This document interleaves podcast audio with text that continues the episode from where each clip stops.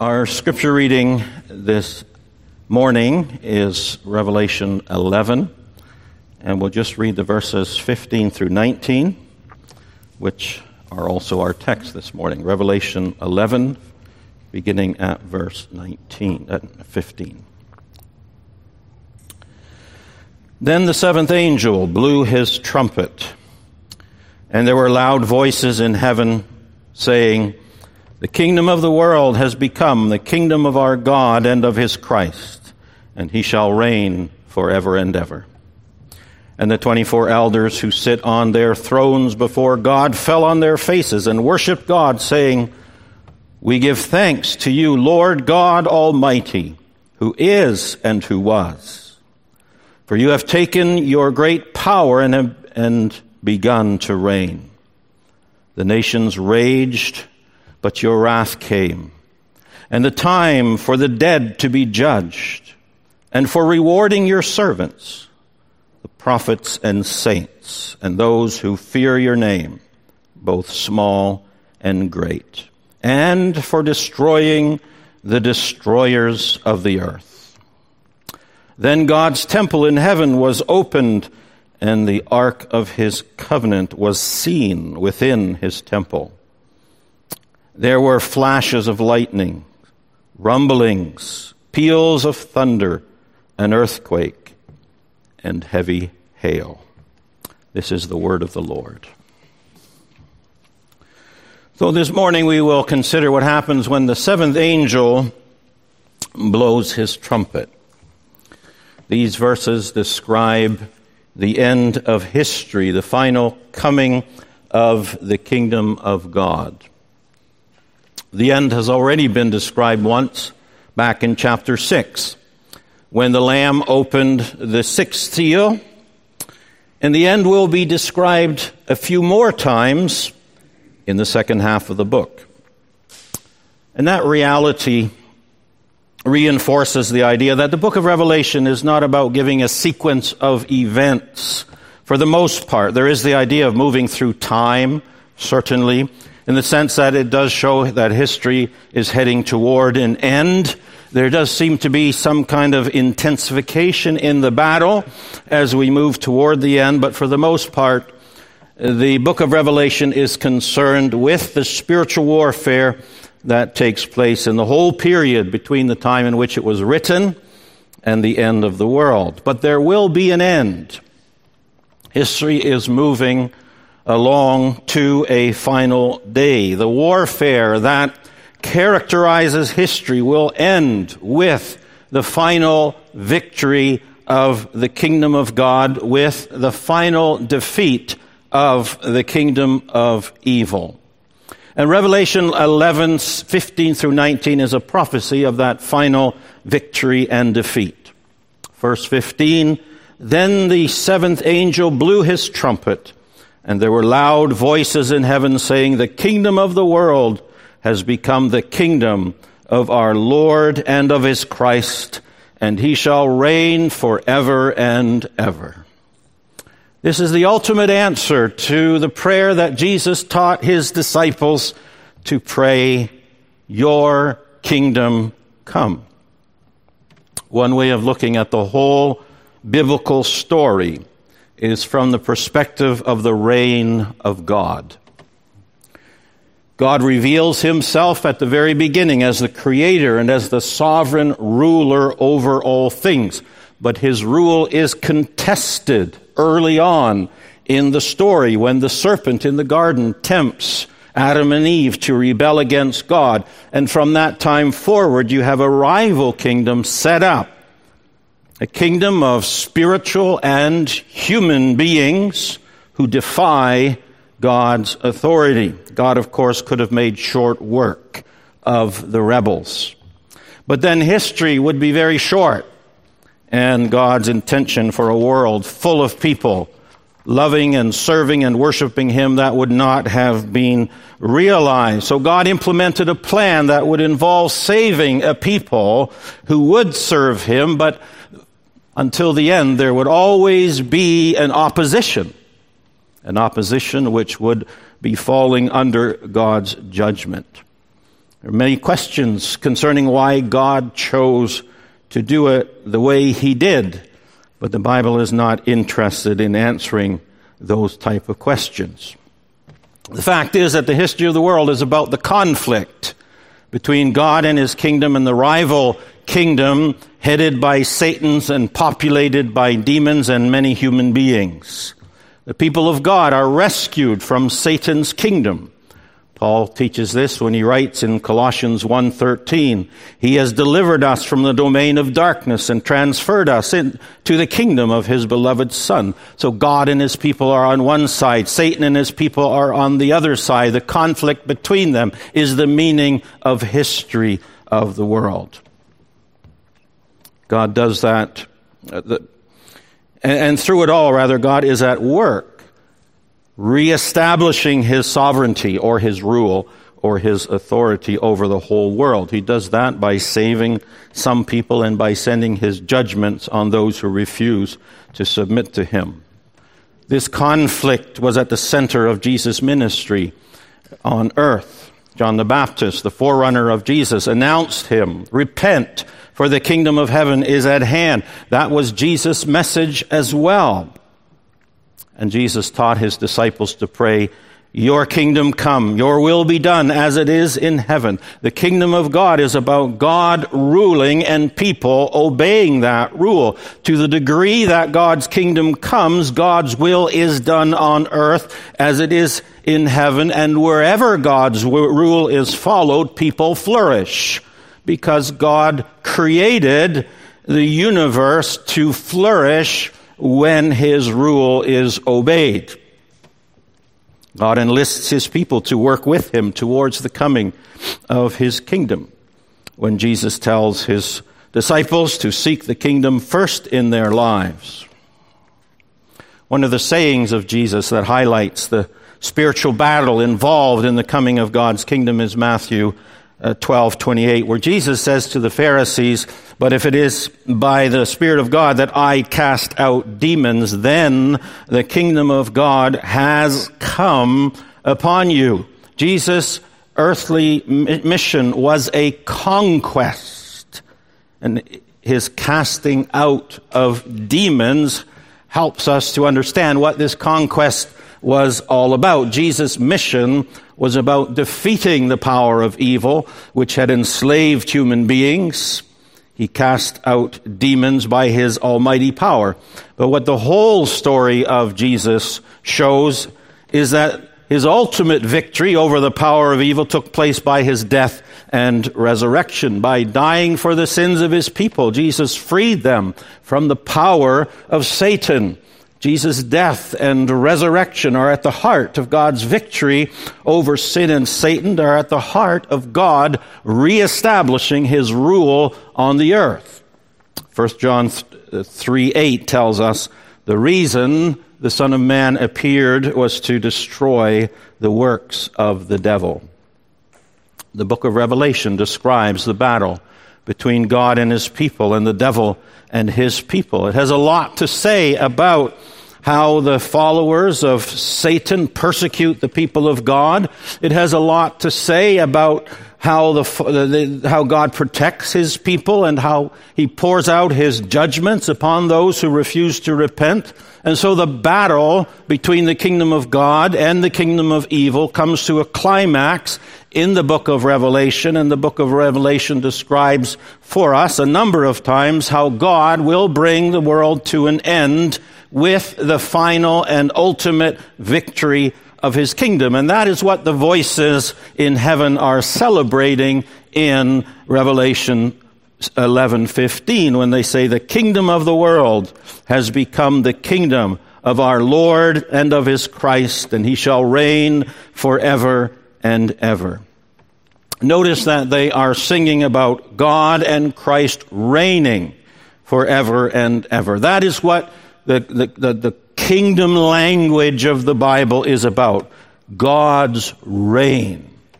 God, of course, reigns over all, and not even Satan can do anything apart from his permission. But the kingdom of God is where God's reign is acknowledged and where rebellion has been overcome. God will be reigning fully when every knee bows at the name of Jesus and every tongue confesses that Jesus is Lord to the glory of God the Father. And where God reigns, there is great blessing for those who obey. Think of the prophecy in Isaiah 9 concerning uh, the promised Messiah and his kingdom.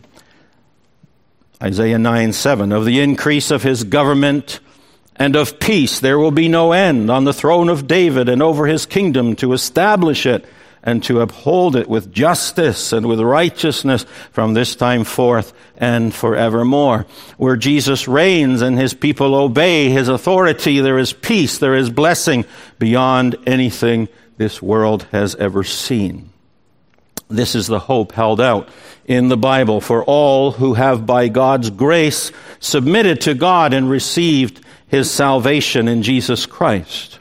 God reigning and his people enjoying the benefits of that reign. God is reigning. Uh, sin has been defeated. All opposition to God's reign has been defeated, and God's people experience the blessedness of living under God's rule. It's always been a, a big part of the message of the Bible that where people submit to the reign of God, there is joy and well being and peace and love. That's experienced in this life already in a partial way, but it will be experienced in perfection when God's kingdom comes in its fullness. Romans 15, 17, Paul writes, For the kingdom of God is not a matter of eating and drinking, but of righteousness and peace and joy in the Holy Spirit. And Isaiah 48, 18 powerfully expresses the relationship between submitting to God's reign and blessings. There God says to Israel, Oh, that you had paid attention to my commandments.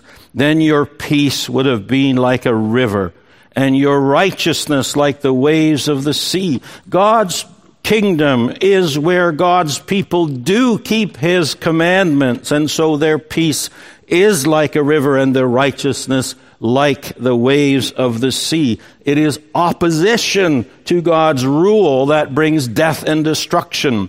The kingdom of God is about bringing people to obey Him through salvation in Jesus, and it is about God's victory over those who refuse to submit to Him so that they no longer have any influence in God's world.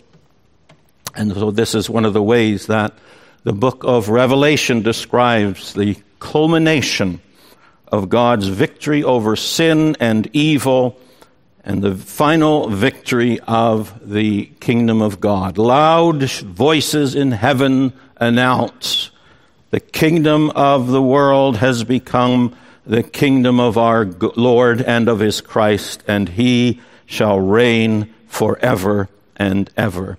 And this announcement is accompanied by praise in heaven. Verses 16 and 17. And the 24 elders who sit on their thrones before God fell on their faces and worshiped God, saying, We give thanks to you, Lord God Almighty, who is and who was. For you have taken your great power and have begun to reign. The 24 elders represent the people of God of the Old and the New Testaments. They are sitting on thrones, which points to the fact that they share in Christ's reign. Back in chapter 5, verse 9, the worshippers in, hell, in heaven celebrate the fact that the people of God who have been ransomed by Jesus' blood have been made, quote, a kingdom and priests to our God. They shall reign on the earth. It's really quite incredible that God gives human beings such a significant responsibility in His world. At the very beginning, He gave us a task of having dominion on the earth. That responsibility carries through into salvation and then into the consummated kingdom. Citizens of God's kingdom are given authority and honor. They share in Christ's glory and in his rule. While in this life, people of God are often treated as the scum of the earth. But the book of Revelation here is giving the saints a picture of their future glory in the picture of the 24 elders who are sitting on thrones around God's throne. But because they have been delivered from their sins, they don't compete for God's glory. They're sitting on thrones. They have been glorified, but they fall on their faces to worship the Lord. They give thanks to God. They acknowledge God's power and His eternity. They refer to God as Lord God Almighty. And the context here in the book of Revelation is the warfare against the opponents of God and of his people. And so the attribute that is in the foreground in their worship is God's power. He is the Lord God Almighty, and he has taken his great power and begun to reign. In contexts that focus on opposition to God and his people, God's almighty power is often prominent. The opponents of God are often powerful compared to God's people on earth. And we see that in the earlier part of this chapter in, in, the book of Revelation, where the nations, they trample the holy city, where the beast rises from the bottomless pit and makes wars on the saints and conquers them and kills them. The church mostly has little earthly power. The persecution that is so common is possible because the church is weak and the haters of the church are powerful. But through it all, we sing of God's almighty power. And verses like this one before us this morning encourage, encourage us with the assurance that the time is coming when God will act by His almighty power and He will establish His reign over all His enemies. These verses here speak of God having already done that. You have taken your great power and have begun to reign. And the Bible speaks in this way more often. It can speak of something in the future as if it were in the past, as if it had already happened. It simply underscores the certainty of God's promises. By means of prophecy, we can look into the future and we can see the future as if it has already happened. And that's what's going on in these verses. Even as we are still in the midst of the struggle through this vision, we can gaze into the, gaze into the future and see God taking his power and beginning to reign. So the 24 elders representing the church worship God by singing of his almighty power. They also worship him for his eternity. They speak of God who was, who is, and who was. Now that's very interesting there. Normally, when we speak of God as the one, when the Bible speaks of God as the one who is and who was, it continues, and is to come. God is often worshiped in the Bible as the eternal one who was and who is and who is to come. He is eternal. He is the God of the past. He is the God of the present. He is the God of the future. But here, it just says it just refers to the God as the one who is and who was. The reason the future is now, the reason for this is that the future is now present in this vision. All that is included in the idea as uh, everything that is included in the idea of God of the future has been fulfilled in these verses. And so the song simply sings of the God who is and who was. The future has become the present. The promises have been fulfilled. God's purposes have been realized in the vision that is described in these verses. And it's very interesting to think about the implications of that. The Bible is a very future oriented book. Right from the very beginning, it is always pointing us forwards towards what God is going to do. The biblical story is driven by God's promises and his prophecies. The present always has things about it that are unwelcome and that are hard, and God speaks of a glorious future for his people to comfort them and to encourage them. It appears that when God's kingdom comes in all its fullness, the future will no longer be as important. We will celebrate all that God has done for us in the past. We will rejoice in all that God means for us in the present, but the future will be much less significant because we will experience the fullness of life with God in the present. So much of our, so much of our looking forward is driven by the fact that God promises us a better future. But when the kingdom comes in its fullness, there will be no reason for us to long for the future because the present will be so wonderful.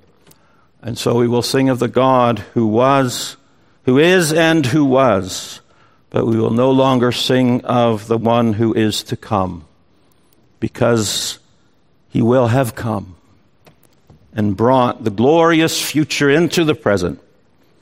Life will be so wonderful, so complete, that we will live much more in the moment and we will not experience the same longing for the future that we do in this life. Verse 18 speaks about the final judgment. the nations raged, but your wrath came, and the time for the dead to be judged, and for rewarding your servants, the prophets and the saints, and those who fear your name, both great and small, and for destroying the destroyers of the earth. Some of the language of this verse is rooted in Psalm 2. Psalm 2 is one of those Old Testament passages which is mentioned very often in the New Testament. Psalm 2 begins with these words Why do the nations rage and the peoples plot in vain? The kings of the earth set themselves, and the rulers take counsel together against the Lord and against his anointed. And later on in the song, God speaks to his anointed who is fulfilled in Jesus, and he says, Ask of me, and I will make the nations your heritage, and the ends of the earth your possession. You shall break them with a rod of iron, and dash them in pieces like a potter's vessel. Our text here in Revelation picks up on this and speaks of its fulfillment in Jesus Christ. The nations raged, but your wrath came. The kingdom of God involves the reign of God's anointed, who is Jesus, and it involves Jesus defeating the enemies of God's kingdom. Our text in the book of Revelation also speaks of the final judgment. Final judgment is a reality of which the Bible often speaks.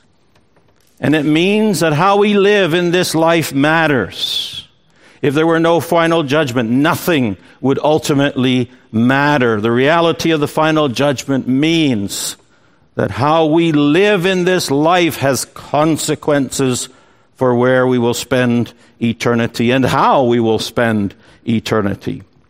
2 Corinthians 5:10 Paul writes, For we must all appear before the judgment seat of Christ, so that each one may receive what is due for what he has done in the body, whether good or evil.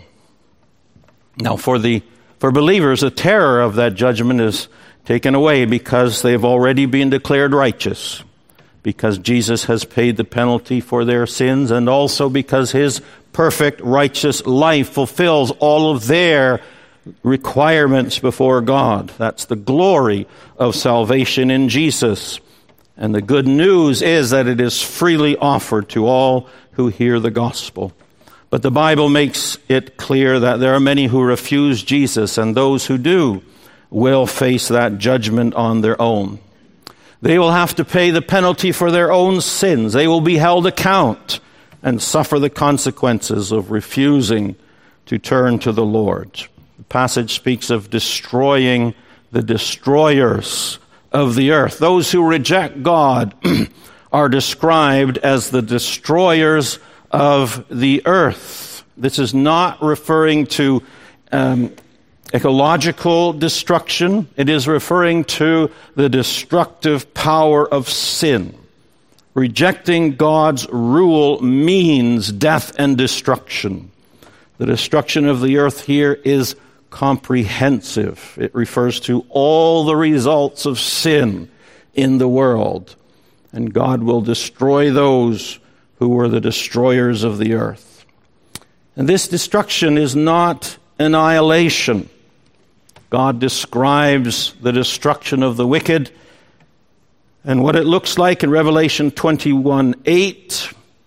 But as for the cowardly, the faithless, the detestable, as for murderers, the sexually immoral, sorcerers, idolaters, and all liars, their portion will be in the lake that burns with fire and, and sulfur, which is the second death. The biblical teaching about the final judgment for the final punishment for those who refuse to repent is not a pleasant topic to think about, but it is not an uncommon topic in the Bible, and so we must not ignore it. This is one of the biblical motivations for repenting of our sins and believing in Jesus. The good news of salvation in Jesus is presented against the backdrop of the bad news of the endless suffering of those who refuse Jesus. This text, which speaks about the final judgment, also speaks about the rewarding of the servants of God. They're described as the prophets and the saints, those who fear God's name, both small and great.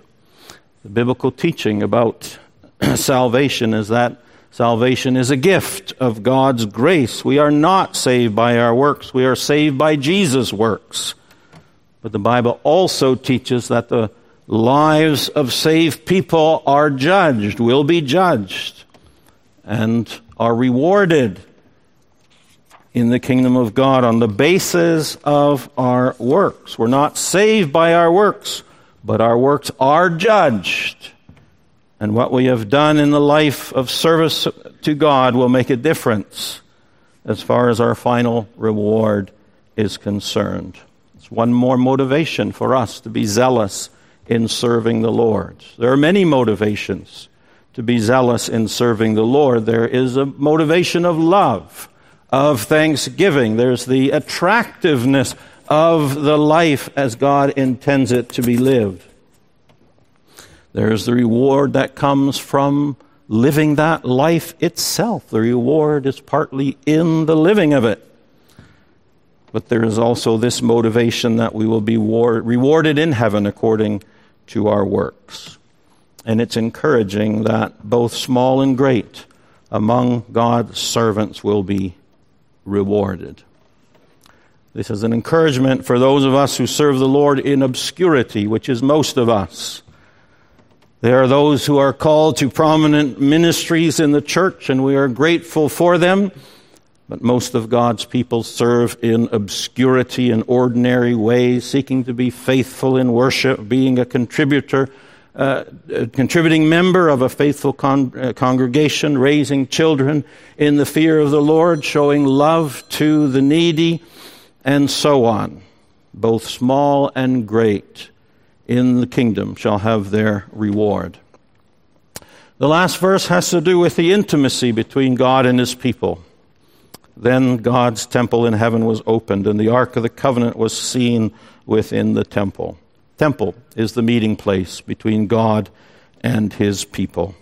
In the Old Testament, it was the dwelling place of God in the midst of his people, but it was also about the separation between God and a sinful people. Only the priest could come into the most holy place of the temple. He could only come there once a year.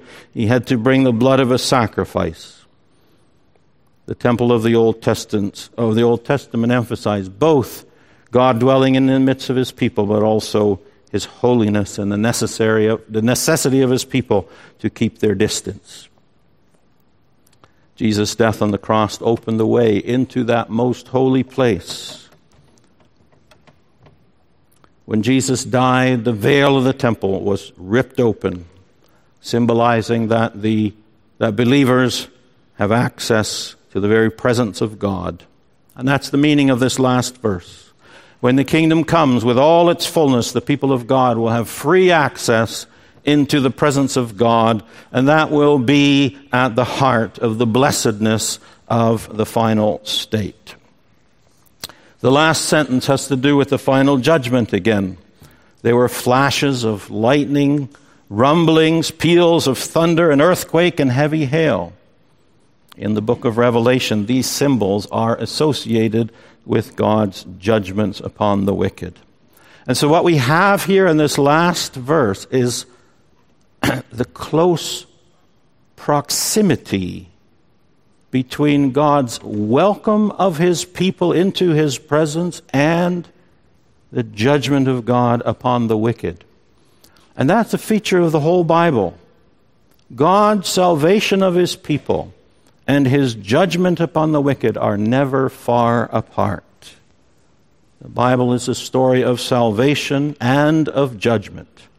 God reveals himself as a God of love and grace, but also as a God of holy justice. Certainly, he has no pleasure in the death of the wicked, but the death of the wicked is a prominent theme in the story. Right through the Bible, and certainly in the book of Revelation, the message is about God's salvation of his people and his judgment upon those who refuse to submit to him. The God whom we love and worship is a God who punishes sin. His plan for the renewal of all things includes both salvation and judgment. It's highly significant that when God revealed his glory to Moses in that very significant story told in Exodus, he spoke both of his mercy but also of his judgment. Moses had asked God to reveal his glory. And God said in Exodus 34, 6 and 7, we read, The Lord passed before him and proclaimed, The Lord, the Lord, a merciful and a God merciful and gracious, slow to anger and abounding in steadfast love and faithfulness, keeping steadfast love for thousands, forgiving iniquity and transgression and sin, but who will by no means clear the guilty, visiting the iniquity of the fathers on the children and the children's children to the third and fourth generation. This is how God reveals himself to us in the scriptures. This is the God we love and worship. He is a forgiving God, but he does not clear those who do who he does not clear those who reject his mercy. Let's pray.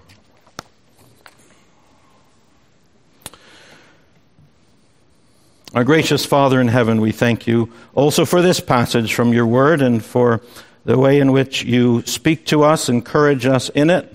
Lord, we do worship you as the God who has revealed himself to us also in this passage, both in your salvation and in your judgment. Lord, we pray that you would help us to worship you as you have revealed yourself to us in your word and to avoid worshiping an idol of our own imaginations. We, help, we thank you that we can live in hope and that a passage like this is in your word for that very reason. And we pray, Lord, that you would um, strengthen our hope and our joy, our anticipation as we think about the fullness of the kingdom of God and how you are working toward that. You are working toward that, and the, the full coming of your kingdom is an absolute certainty, and yet it's not there yet, and, the, and we are called to live in this world and to struggle the spiritual warfare in various ways. We pray, Lord, that you would help us to live with that hope, that anticipation, that forward looking perspective as we go through the struggles and trials and the blessings of this life. Thank you for this, this comprehensive vision that you give to us in your word for us to live by. Thank you for the way in which it gives meaning to our lives and encourages us in our difficulties and challenges. And we pray that you would help us to live by it day by day. In Jesus' name we pray. Amen.